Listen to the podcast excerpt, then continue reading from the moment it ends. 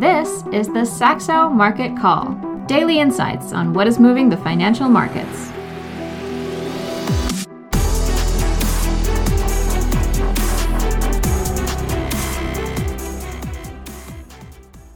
Hello and welcome to this Saxo Market Call special edition called Equity Outlook twenty twenty-three.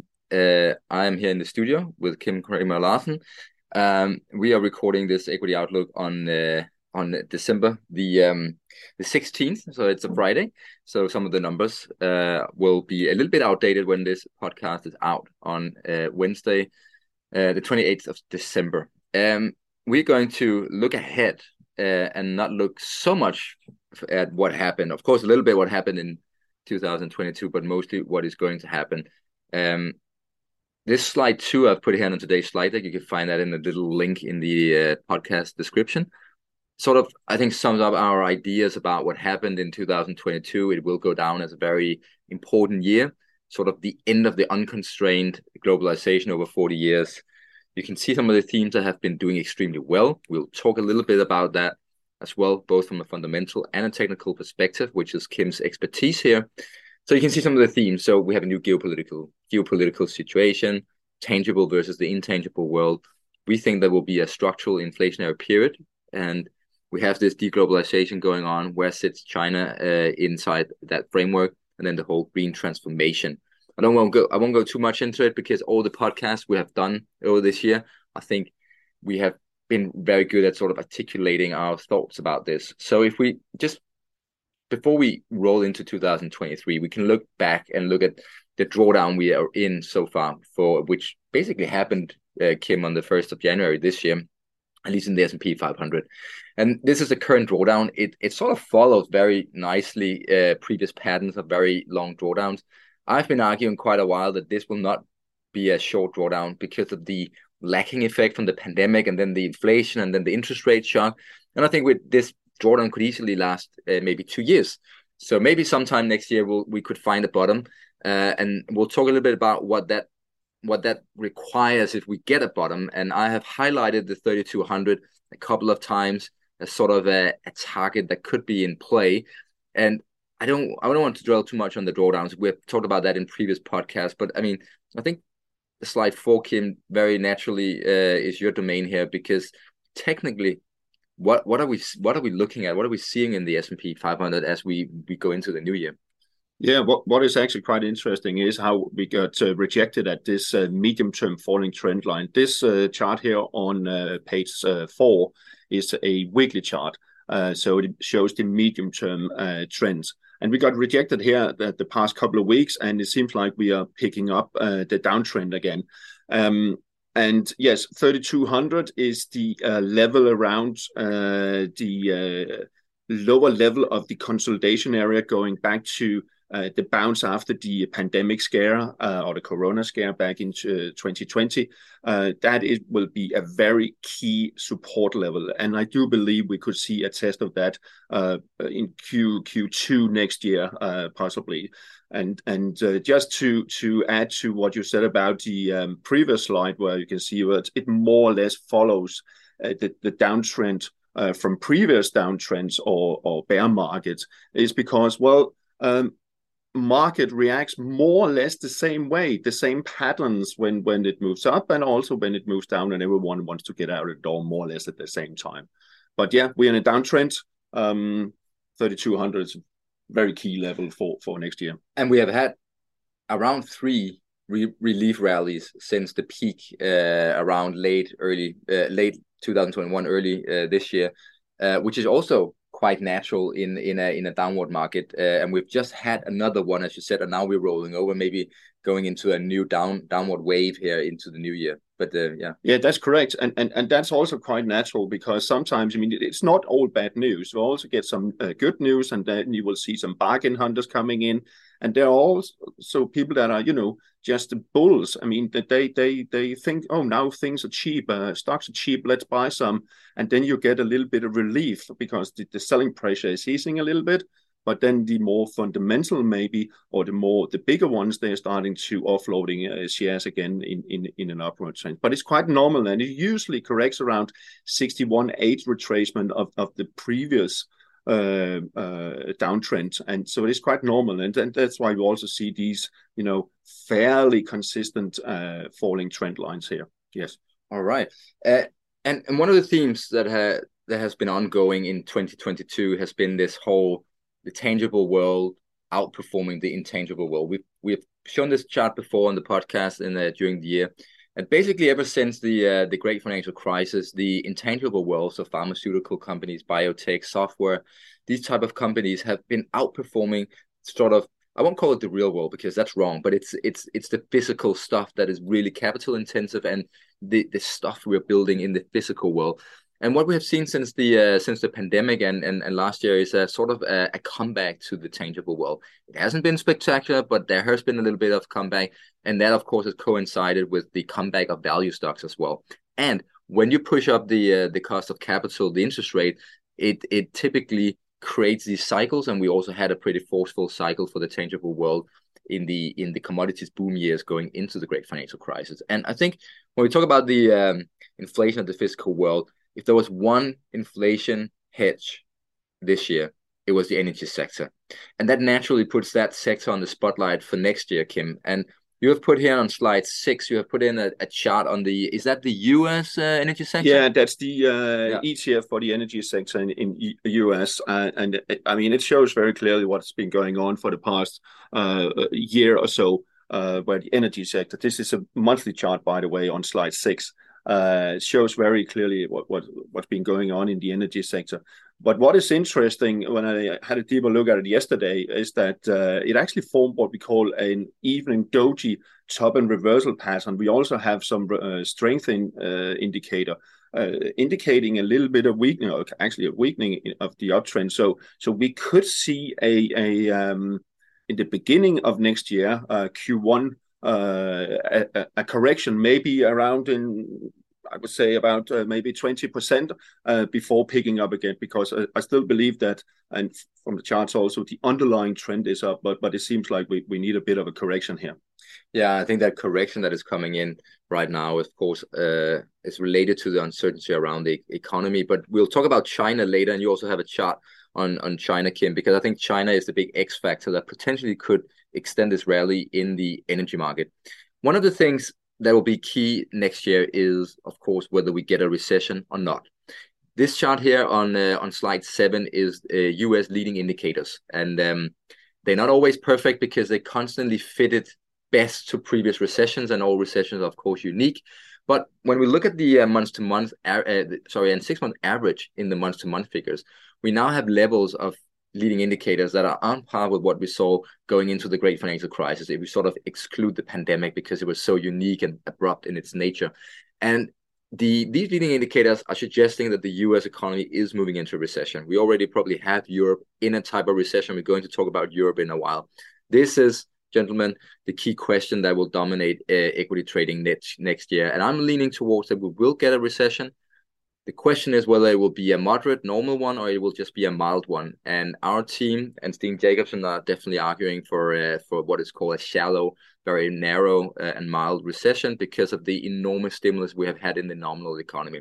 But that's an ongoing discussion, and of course we'll we'll talk a lot more about that in next year's podcast. And one of the things as well that is important for next year and for equities, of course, because it drives interest rates, is the inflation rate. Uh, the inflation rate is rolling over. But as we have talked about in some of our recent equity notes, um, if we look at the the, um, the inflation rate in the U S services sector, excluding the impact from energy, we can see that it, it is quite sticky. It is rolling over. The key question next year, and that's also why the central banks in this week, and now we're recording on a Friday, but this week we have had some hawkish messages from the Fed and the E C B. And that's because they don't really know where the floor is on the inflation rate. And we will get much wiser. And Saxo is definitely not in the consensus camp. We believe the floor will be much higher than what the market really believes. Um, and of course, the important thing for, for inflation is where wages will be. This uh, chart here on uh, slide nine is the uh, the wage, the wage growth for those that switch job in the U S. And it has jumped to eight point one percent year a year. It's the highest uh, on record for this time series. And um, if companies cave in to these uh, wage demands, uh, both in Europe and the U S, right now the wage demand is higher in the U S than in Europe, then of course that could add inflation. It could also, uh, is one of the key drivers why we could have a shallow recession, because if you're compensated, you'll keep on with your consumption. Um, and we soon have to get you back into the conversation, Kim. But one more important point, and maybe you actually you have a comment, I don't know, you because sometimes you also track the fixed income market. And I put yes. in here on slide ten, I put in a chart here on the Fed funds rate futures for December two thousand twenty-three, just to get a sense of where is the market. And the market firmly is not believing Jerome Powell. Jerome Powell said on the on the F M C press conference uh, this this week that they are they see the policy rate just north of five percent, and the market is pricing in around four and a half. So and so, I see this as really as one of the big indicators to watch for next year. And you can find also this this uh, futures on the on the Saxo Trader, where you don't see it as a yield, but you see it as a figure. So ninety-five implies a five percent because it's one hundred minus the futures contract. That is your pricing in, in yield terms.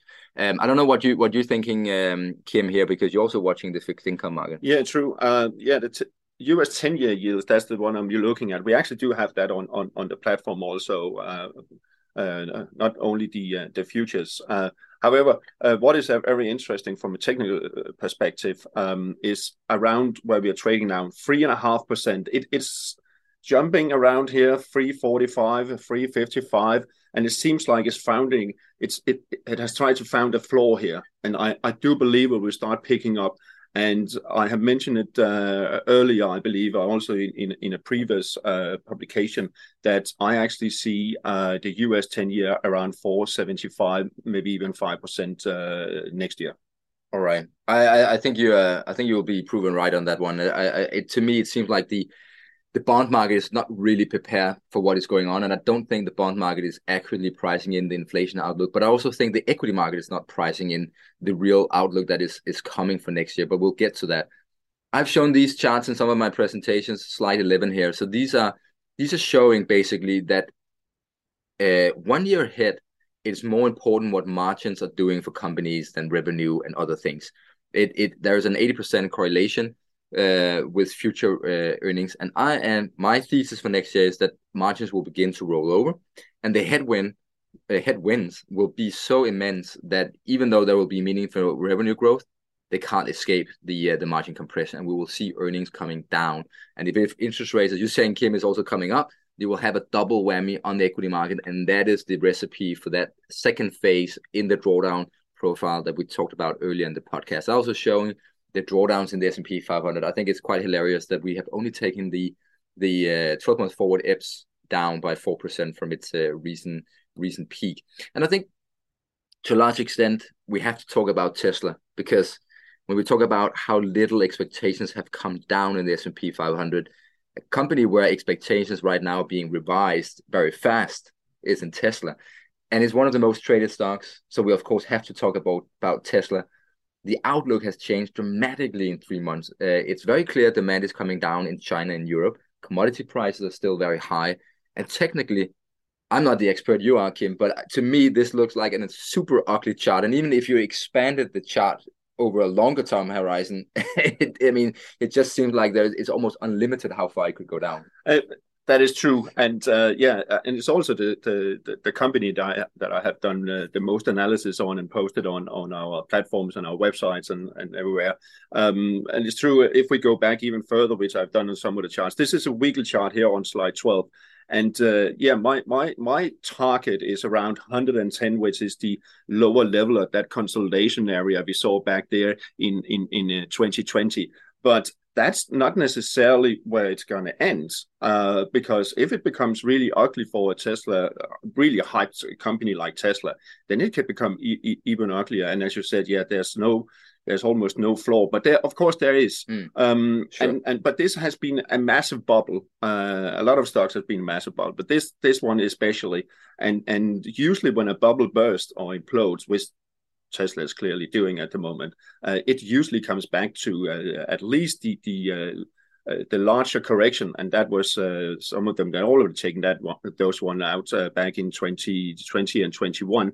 Um, but sometimes they also come back to, uh, to the floor uh, or the base, and then we are back suddenly uh, below uh, fifty. Yeah, I think uh, I, I had this round number in my head uh, around a two hundred billion dollars market cap. Um, and that, I think, equates to something around in the neighborhood of somewhere between fifty dollars and seventy-five dollars each. Hmm. Um, and, and and that would take it down to levels we had before it really took off during the uh, during the pandemic. Um, yeah, absolutely. And, and and some of the some of the cause as well is that Elon Musk is is seems extremely distracted with his Twitter acquisition. He has funded this whole very expensive acquisition. He's sold uh, enormous amount of uh, enormous amount of uh, of Tesla shares. Um, there's I don't know whether he's he, he I don't think he's necessarily getting a margin call right now, but it's very clear that he's using his collateral in Tesla to drum up and finance his acquisition and Twitter. I think it's a very, it's potentially a very dangerous spiral that he has gotten himself into. This, I think, is going to be one of the most interesting and fascinating stories, and I know you'll be writing more about that next Oh, yeah, year. Absolutely. um, I also write a, I wrote a piece um, a month ago where I had this uh, headline, "Don't wish for an average equity market." And, and with an average equity market, I meant, what happens to the S and P five hundred if we go back to an average P E ratio? What happens if we go back to an average uh, profit margin? And some of these are some of the scenarios. Uh, they look quite uh, depressing, to say at the least. The current P E ratio in the S and P five hundred is eighteen and a half. The long-term average is fifteen. Um, I don't think we go back to the long-term average, but I can never be too sure about that. Um, But I think you can easily argue for why we would go to thirty-two hundred. I, I think that it's meaningfully within the the possible and sensible outcomes if you have a contraction of one hundred, one hundred fifty basis points in the net profit margin, and you get a little bit of a contraction in the multiple from uh, high interest rates. These uh, tables here are just basically so you have an understanding of the sensitivity um, to the S and P five hundred from these different uh, variables. Uh, I won't go too much into details because then we could talk forever. Um, Because we need to get to the to the bottom of uh, of all of this. So this uh, slide fourteen here, you can see that we have come off the highest operating margin in in recent history, and there's natural mean reverting process in the operating margin. So we are rolling over. We have the wage pressures. We have the commodity markets, as we talked about. Some of the S and P five hundred fundamentals also based on the two uh, tables you had before. So right now, if you look at the forward consensus estimates for earnings next year, two hundred thirty-five-ish dollars per share. If you take the current net profit margin that we had in Q three of this year, the earnings we've just ended, and you and you multiply with the expected revenue for next year, and the revenue figures are pretty relatively easy to forecast because they often track with one year lag the nominal G D P growth. Um, then you get to two hundred eighteen dollars. That's in itself a pretty big uh, miss on the downside. And then if you expect the net profit margins to go all the way back to the historical average, then it would be one hundred seventy-one. That's probably too aggressive, but it just gives you an idea of how unprepared the market is for what could unfold next year, also in terms of expectations. We also have a U S equity risk premium on slide fifteen. So this is the um, the inverse uh, of the P ratio, which is the earnings yield.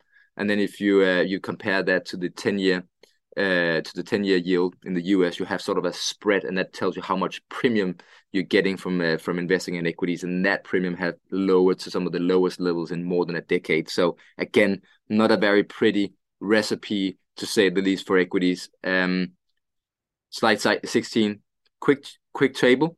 So we have the margin pressure. These are some of the uh, the different industries that have seen the biggest margin pressure. So just try to be aware of where where is the pressure right now in terms of the economy, and try to avoid getting too much exposure to that.